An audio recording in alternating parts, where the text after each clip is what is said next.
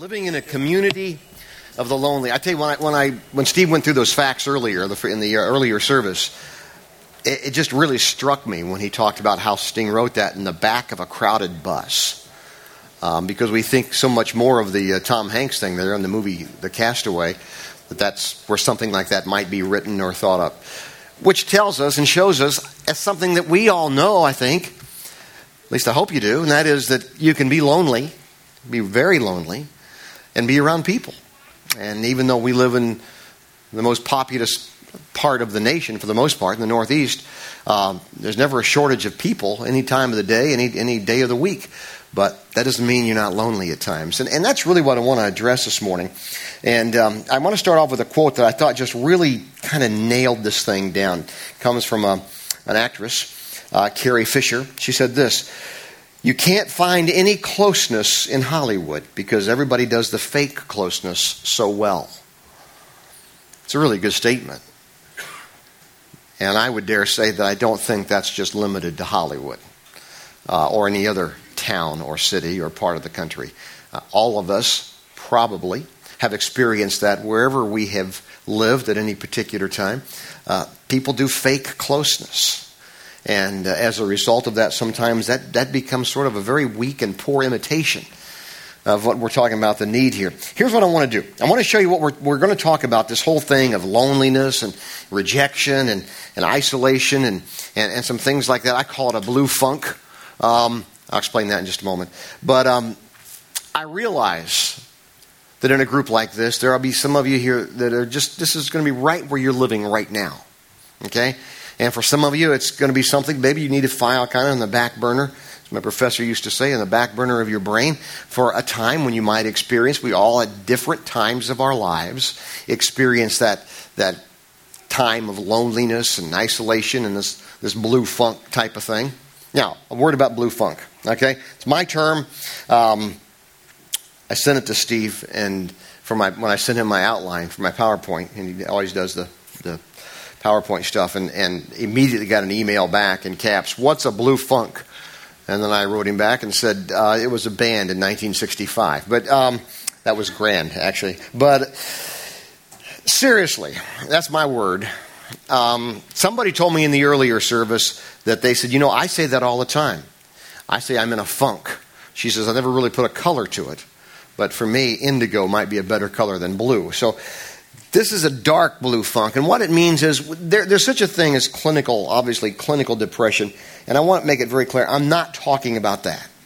I'm not qualified to uh, diagnose that, and a good psychologist or psychiatrist can and will, and oftentimes might even prescribe uh, some, some, some cases something to kind of balance out the chemistry or, or, or some other kinds of things. That's a different deal. There's a need for that, certainly. But what I'm talking about is something that, that's common to all of us just as, as, as human beings, this fallen condition we have, where we just kind of, whether it's been precipitated because you lost a job or, or, or you and your mate had a, had a fuss or, or uh, you know, whether the kids are acting up or lipping off to you for the 100 and 400 and whatever time it is, um, or whatever, whether it's precipitated by something like that or whether it's just something else maybe the sun didn't shine enough or whatever, but you kind of just go into that blue, what I call that, that funk kind of halfway depressed, kind of halfway feeling lonely, kind of halfway feeling disengaged. That's what we're talking about here. It happens to all, it's just a part of the human condition, unfortunately. And, and really, the only people who probably haven't experienced something like that are people who, who've pretty much shut down. That's not good either. Shut down an emotional side of their life or whatever. I want you to see a couple of things, but the first thing I want you to see as we start on this is that that is not something that is unique to you. That is not something that strong people of faith don't experience. Because it's, it's something that every one of us, wherever we are in our lives, whatever we do, however strong we may be, however mature we may be, whatever our personality might be, whatever sex we are, whatever race we are, anything else, all of us experience this in some way. And what I want to do is try to equip you from the Bible on how best to handle that. I don't have a formula for you. I don't have it. Well, next time this happens, folks, one, two, three, boom, you're out of it. I wish I could do that. Boy, do I wish I could do that. I wish I could do that for myself. uh, let alone you. But that, that's just not the way it works. So, thoughts to help in these times of loneliness, rejection, and isolation, and this funk. Dark blue funk, I'm going to call it. All right, you can put in your term whatever you want to for that. I'm going to just show you three thoughts. They kind of really all lead to one thing. Um, and, uh, and, I'll show you that as we as we move through that. The first thing is this. It's a very simple one. It's a very simple thought. It's something that I think we always need to do, no matter what. First thing is this: you need to recognize that you're a person of value. You're a person of value. Let's just start right there, because loneliness and isolation and depression and and disengagement, disenchantment, all those things, um, they're part of the human condition, certainly. But also, they happen, and in, they happen in a large sense, in a large sense, because there is somewhere in here where we're feeling a lack of value. Maybe it's because someone called us a name. Maybe it's because we got rejected. Maybe it's because we got fired. Maybe it's because the deal didn't come through. Maybe it's because we're going through a, a divorce or went through a divorce 10 years ago that I can't get over. It could be for any number of reasons. I can't, you know, I can't, I could spend all day just listing the reasons. We're not going to do that. I just want to show you this. You're a person of phenomenal value. I think you know this. This is pretty basic. Uh, if you've been to, certainly if you've been to Renaissance more than more than once, you've probably heard this a time or two. So um, it's it's an important thing to repeat.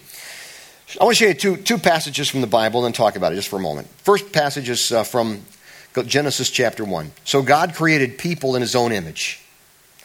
God patterned them after Himself, male and female. He created them. God created people in his own image. It's a term. The message, by the way, is uh, Bible paraphrase puts it that way God created human beings. He created them God-like, reflecting God's nature. He created them male and female. So God created people in his own image. There's a term for that. We call it the imago Dei in, in, in, in Latin. Okay? Meaning the image of God. Imago, image Dei, God. And, and we talk about that. That's a very common term, I think, especially in Western civilization. People are created in the image of God. That's what gives people value. That's why, that's why, you know, especially in the Western culture, but even in other cultures now as well, but especially in the Western culture, that's why there is a value to life. Likewise, that's why in some cultures there's no value to life because they don't understand that. But many things happen in the name of atrocities and genocides, and, and, it, I, there's a lot of reasons for that, and I can't explain, obviously, I can't explain all of them. But when one understands this imago Dei, this image of God, it gives you a, a certain view of people.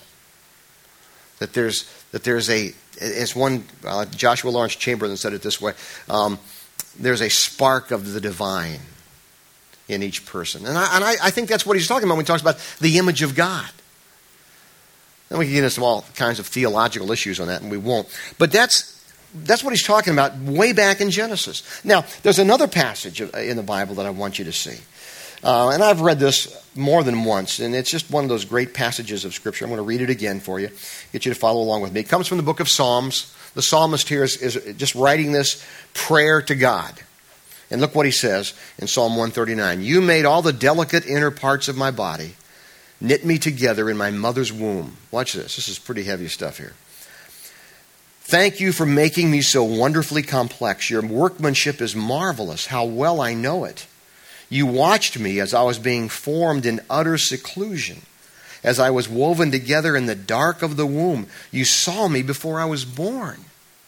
Talking, talking to God. Every day of my life was recorded in your book. Every moment was laid out before a single day had passed. How precious are your thoughts about me, O God? They are innumerable. I mean, that's some really great, great stuff there. Because what he's telling us is all of us are very valuable to God. All of us are very important. We have a high priority. We are, we are of phenomenal value. We have value because God said this. We live in a world I mean, I, I think it's the United States. I think it's magnified about a hundred times in the Northeast. But we live in a world where our value is often judged upon what we do, or even where we went to school, or a few other things, sometimes our income, You know, interesting sometimes you hear some of those comments, uh, particularly in the golf course. Oftentimes I'll hear guys talking about you know, it's, it's kind of funny how things have changed a little, particularly in the Northeast, because uh, there was a time when you could, you, you know, guys sometimes will say things, and, and especially if they're, you know, whatever, and um, sometimes you'll hear things, and well, you know, they'll talk about so and so. He's he's he's in the six figures. Of course, around here, if he's in the six figures, he's in the poverty level, you know. Um, and not literally for those of you in six figures or less, okay? Um, but it's just it's just another step higher in the Northeast, certainly, and especially in the New York culture. But so much identity is centered on that type of a thing. Now, is that a bad thing? Well, it, it, it, I don't know that it's, that it's a sinful thing, but the problem is, may not always be that way. You know, your identity may be wrapped up in, in, in, in your job. You, a job may get downsized. And you and I have both seen what have happened to some individuals when that happens, and, and their identity's wrapped up there. It's, it's, not a, it's, not, it's not a pretty picture. Sometimes we see that in marriages that go bust. And one or the other individuals are wrapped up, and their whole identity is wrapped up in their mate. And then all of a sudden it's gone. Maybe it's divorce, maybe it's death, maybe it's something else, and then all of a sudden there's a real struggle for identity. And, and the whole issue there is, is, is what are you looking for for value? You know, you can be a, you can be a young person and be told, well, I don't know, maybe as my generation. Let me ask these young guys down here. Did you guys hear as you were growing up, sticks and stones can break my bones, but names, did you guys hear that? Because that was a big thing when I was, okay. Well, let me tell you something about that little saying, okay? It's a lie from the pit of hell, okay? it is. The person who said sticks and stones can break your bones, good names can, he never was called chubby, you know? Or he was never called uncoordinated. Or he was never called geeky. You know? And you do that with some kids, and sometimes, and some of you know this who are adults now, it took you a long time to get over that. Some guys who were called and cut and in college or in high school basketball or, or, or football and, and being told by a coach, well, you're uncoordinated. I've known some guys it's taken them a long time to get over that. And you say, well, that's kind of a, yeah, it might have been a careless word, but it stuck with them.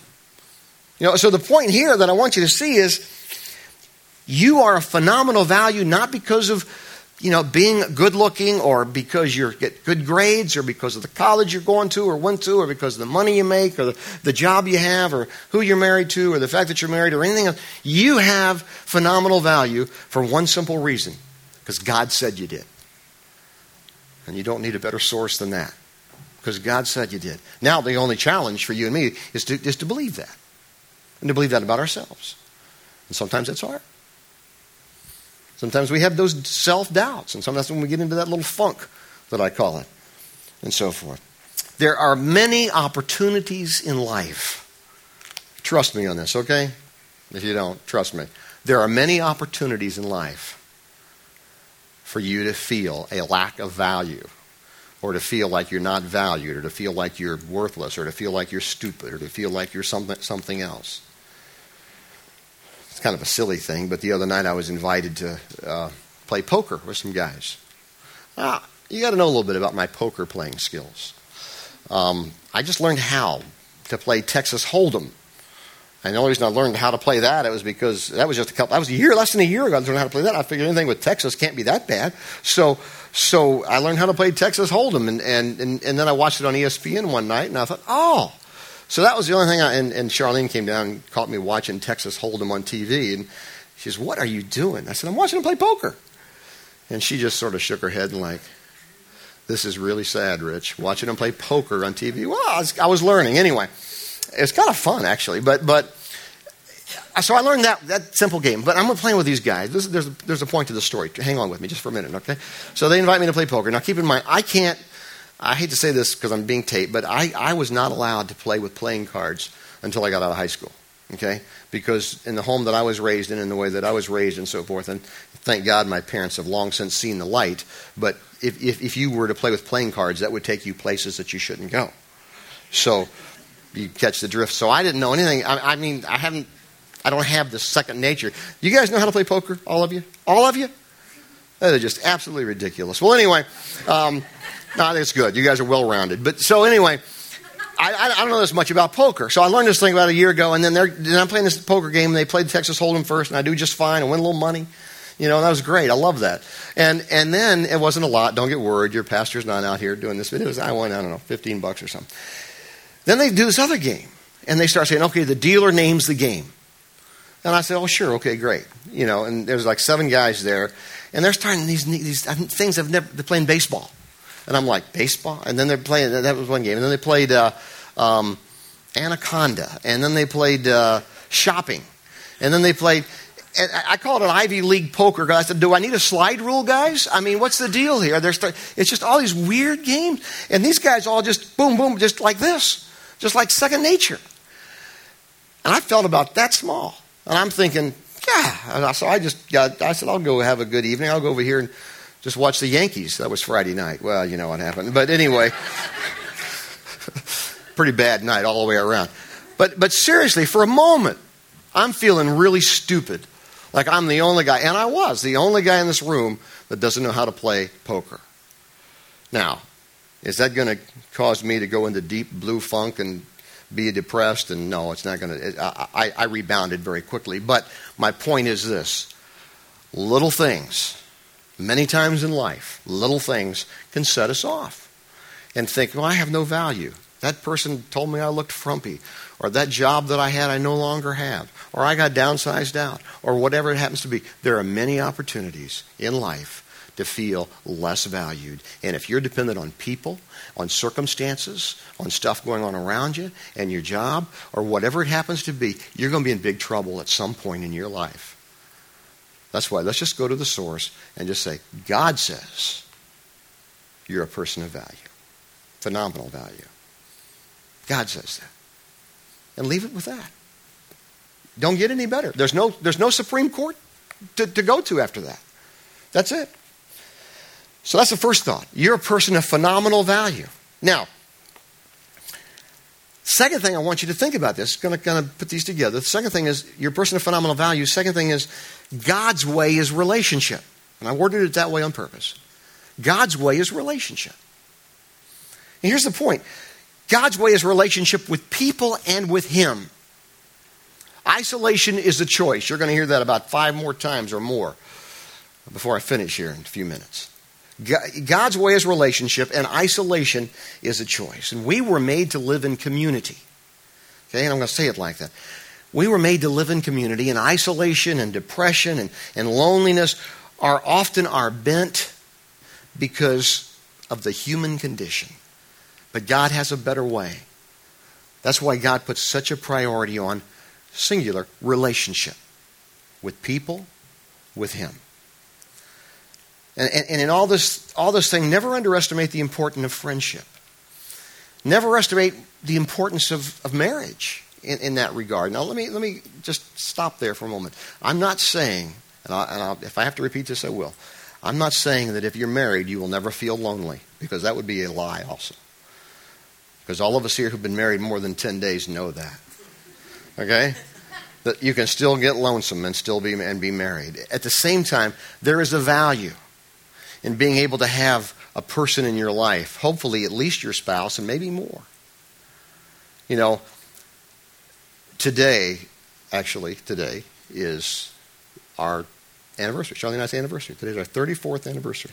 This day, October 9th. That's right. Clap for her. Clap for her. Yeah. Um, trust me, she deserves the applause on this, this thing. Trust me on that, not me. Um, and you know, and over those years, you learn that little dance of, of, of loneliness, and you're feeling kind of you're in that you're in that funk. You're in the. I'm kind of in that funk, and you learn. Some t- in some cases, that marriage, you learn you know what to say. In some cases, you know to leave each other alone. That's the point. So, it, it, but but the whole thing of relationship, it's great to have a person or persons preferably plural, in your life who know you, who are able to help you, who are able to encourage you. And it doesn't mean, come on, let's go, let's get out of it right now. It used to be my tendency. Oh, you're down? Oh, it's okay, let's get over it right now. Come on, let's go. It doesn't work that way always. It's a process in this whole thing.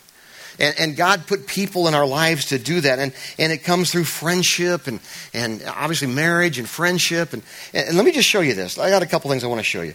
Ralph Waldo Emerson, I love his writings. The glory of friendship is not the outstretched hand, nor the kindly smile, nor the joy of companionship.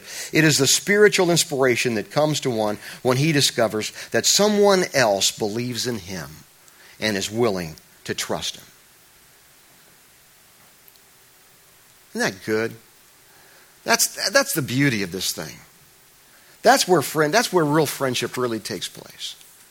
Someone else is, it, believes in him and willing to trust him. Have you ever been in a situation where you just were doubting a lot of things and somebody comes along and says, Hey, I believe in you. I still believe in you. Gosh. You're ready to conquer the world at that point. Sometimes it just takes one. Have you ever told someone that? That really needed it? And you really believed it. And you could say it honestly from your heart. C.S. Lewis said this. I used this quote a few, few several months, about a year or so ago, and I, I, I'd use it. Actually, I like it. I'd, anything C.S. Lewis says. Friendship is unnecessary, like philosophy, like art. It has no survival value. Rather, it is one of those things that give value to survival. I can't, I can't say anything better than that. It's such a great truth. Here's the thing that I want you to see. And I want to say it, and if I'm repeating myself too much, I apologize, but I really want you to see it. God's way is relationship with people and with Him. You say, well, what is this whole thing here about? Well, this is, this is what we do. And we come and we hopefully we're here to, to some of us are here to worship God. Some of us are here to, to seek after truth. Some, hopefully all of us are here to seek truth, wherever we are in that, in that journey. So is this part of the whole deal? Now, here's, here's, how, here's my view of that whole thing, all right? And, and that is this. Psychology tells us you will only have, you will be able to number on one hand the number of people in your life who you will truly trust and become very, very close to. That may change over your, over your life, but it will only be four or five or six, if you're really fortunate, number of people who you will really come to trust. Well, one of my goals and one of my hopes, being I'm kind of a people person, being kind of a kind of a, a person who values networking. One of my hopes is that that you come to church, and and to me, the, the, the, one of the great values of what we call church is people meeting each other. And not just what happens here. And, and, trust me, we work really hard at making what happens here meaningful and, and inspiring and, and fun and, and all that. We work really hard at that. But, but hopefully, uh, church just won't stop with that, but it will, it will cause and stimulate other friendships, which will, which will be helpful during the rest of the week. Because if the only thing you get is once a week, on Sunday morning, then, then there's going to be some. There's going to be a lot of challenges. There's going to be a lot of challenges anyway. But that's part of the whole thing. And my view is the reason I like more and more people coming. It gives you more people to choose from, right? You know, so you only have four or five. I got three or four hundred now you can choose from. That's great. Um, I'm not. I'm only half kidding with the, the numbers thing. It, it really that is the value of that, though. And, and, and my point is this: hopefully that you have someone. I hope, hopefully, if you're married, one of those is your mate, and then you have one or two or three others like that as well. That's God's way. But of, of all this, let's just take it a step higher or deeper, if you will. I believe it has to begin with God. It has to begin with God. Because God's way is relationship. Let me show you. Just one passage from Romans chapter 5. So now we can rejoice in our wonderful new relationship with God. All because of what our Lord Jesus Christ has done for us in making us friends of God. We can rejoice in our wonderful new relationship with God. With God, it's always been about relationship. You know, and people put all kinds of words on that. They talk about, you know, from all walks, all denominations, they, you know, they talk about getting confirmed into the faith. They talk about, some people talk about getting saved. Some people talk about getting born again. Some people talk about coming to faith. That's normally the term that I would use. Whatever that is, what we're talking about here is a relationship with God. I don't care what words you put on. it. I really don't. Um, certain things I don't use only because of the connotation that it might bring. But what we're talking about is a relationship with God. Does that make you religious? I don't know. Does that make you a Christian? Well, I don't like that word either because it's a political party in most countries. You know, it is. You go to some countries and say, I'm a Christian, they'll say, well, he's a Democrat, you know, or he's a Republican. Be the same thing if you were here. So I don't like that term, particularly if you're dealing with international people. It's a relationship with God. And you use that term, and some people look at you kind of weird and say, well, what, what, a relationship? Yeah, man. I talk to God. Does he talk to you? Well, not with an out loud voice, although some people say that's the case, but I haven't had that happen yet. Keep waiting, you know. I've heard some voices, but I don't think they were God, if you know what I mean. Um, God's way is relationship with Him. That's what he's talking about there in Romans. Let me show you something because this, this, this, this next quote just it's from Tillich, who's a theologian, and he's not one of my favorite theologians, but this is a brilliant thing that he said. And, uh, and Paul Tillich, this just kind of puts it all for us in terms of the loneliness versus solitude. Watch this. Our language has wisely sensed the two sides of being alone. It has created the word loneliness to express the pain of being alone, and it has created the word solitude to express the glory of being alone. Isn't that great? It's the same thing. It's being alone. One's painful, one's glorious. Why? One is because you're so freaking self absorbed, and the other one is because you are talking to God, creator of the world, creator of you. That's solitude. And we all need that solitude, by the way. Wherever we can find it, we all need that solitude. And I'll tell you, Socrates we're going to take something out of order here, Josh. Socrates put it this way Beware of the, sol- beware of the barrenness of, of a busy life. Beware of the, of the busyness, of the, of the barrenness of a busy life. And that's so true. Socrates said that. Can you believe that? It's not a new thing. So that's it. God's way is one of relationship. This thing, you've already seen the third thing. Isolation is a choice. Isolation is a choice, folks, and that's what I want you to see. And I want to, I want to close with these, just a couple thoughts I want to close with, and we'll wrap it up. Um, I want you to understand this. This is so important. This is a personal choice. If you want to, if you want to delve into that blue or indigo funk or whatever that is you want to call it, you want to delve into, you can do that. That's your choice. If you want to sit there and wallow in your self pity, you can do that and you want to wallow in your selfishness and think about me and mine and, and how tough life, you can do that. Nothing I can do about that. You know? However, God's got a better way. He really does. And it's a relationship with, with people and with Him.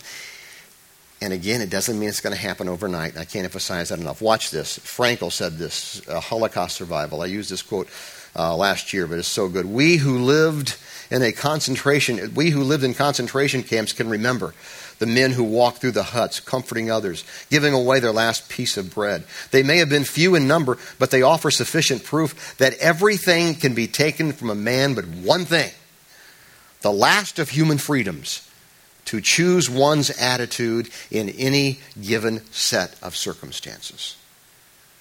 You have a choice. You don't have a choice, what happens to you? You don't have a choice what people do to you, what people say about you, but you have a choice with your response. The last, the last of human freedoms to choose one's attitude. That's just phenomenal. Kind of, Auschwitz, I think, is where he was. Amazing. We have a choice in many ways. We can refuse to reach out. We can refuse to trust. We can refuse to seek help. We can, we can find that sick comfort in wallowing in our own self pity and guilt. Or we can say, I'm not going to be isolated. I am going to reach out. Let me show you this. This is, have you ever heard said? People get into a situation and they're in this, this, this blue funk, I call it and you talk to him and you talk to him and, and, and, and I had a friend like this one time and just going through this whole thing. It's kind of where I got this is when I coined the term blue, blue funk. He said and he was just really going through a tough time. And everything I mean his marriage was on the rocks, his business very successful guy, his business there were a lot of bad I mean it seemed like every little twist that could happen the wrong way had happened and, and we were on the golf course and you know and the guy's like a five handicapper and he, I was beating him which is like ungodly. And uh, um, I'm an 18. So, um, and he and I finally said, "What is wrong with you?" And he said, I wake up, I lay down. There is this this thing just keeps going across my mind, just sort of this little this little black thing keeps going across my mind, you know. And we talked about it, and we talked about, prayed about it, and he was all better. No, but he was over the next several months. Kept praying about it, talking about it several weeks. I'm not giving you an instant. Anybody that tells you there's an instant deal to this, other than a bottle or the right kinds of pills, I don't mean prescription, um, they're, they're lying to you. Because part of the human condition, but it's also part of what happens when one has a relationship with God. That isolation is a choice. We have a God in heaven who says, You are very, very, very valuable to me. And it is my way for you to be in relationship with others and with me. And as you work through that process, God's going to bless you. God's going to do some great things in your life. And this is the good part. And I'm going to stop.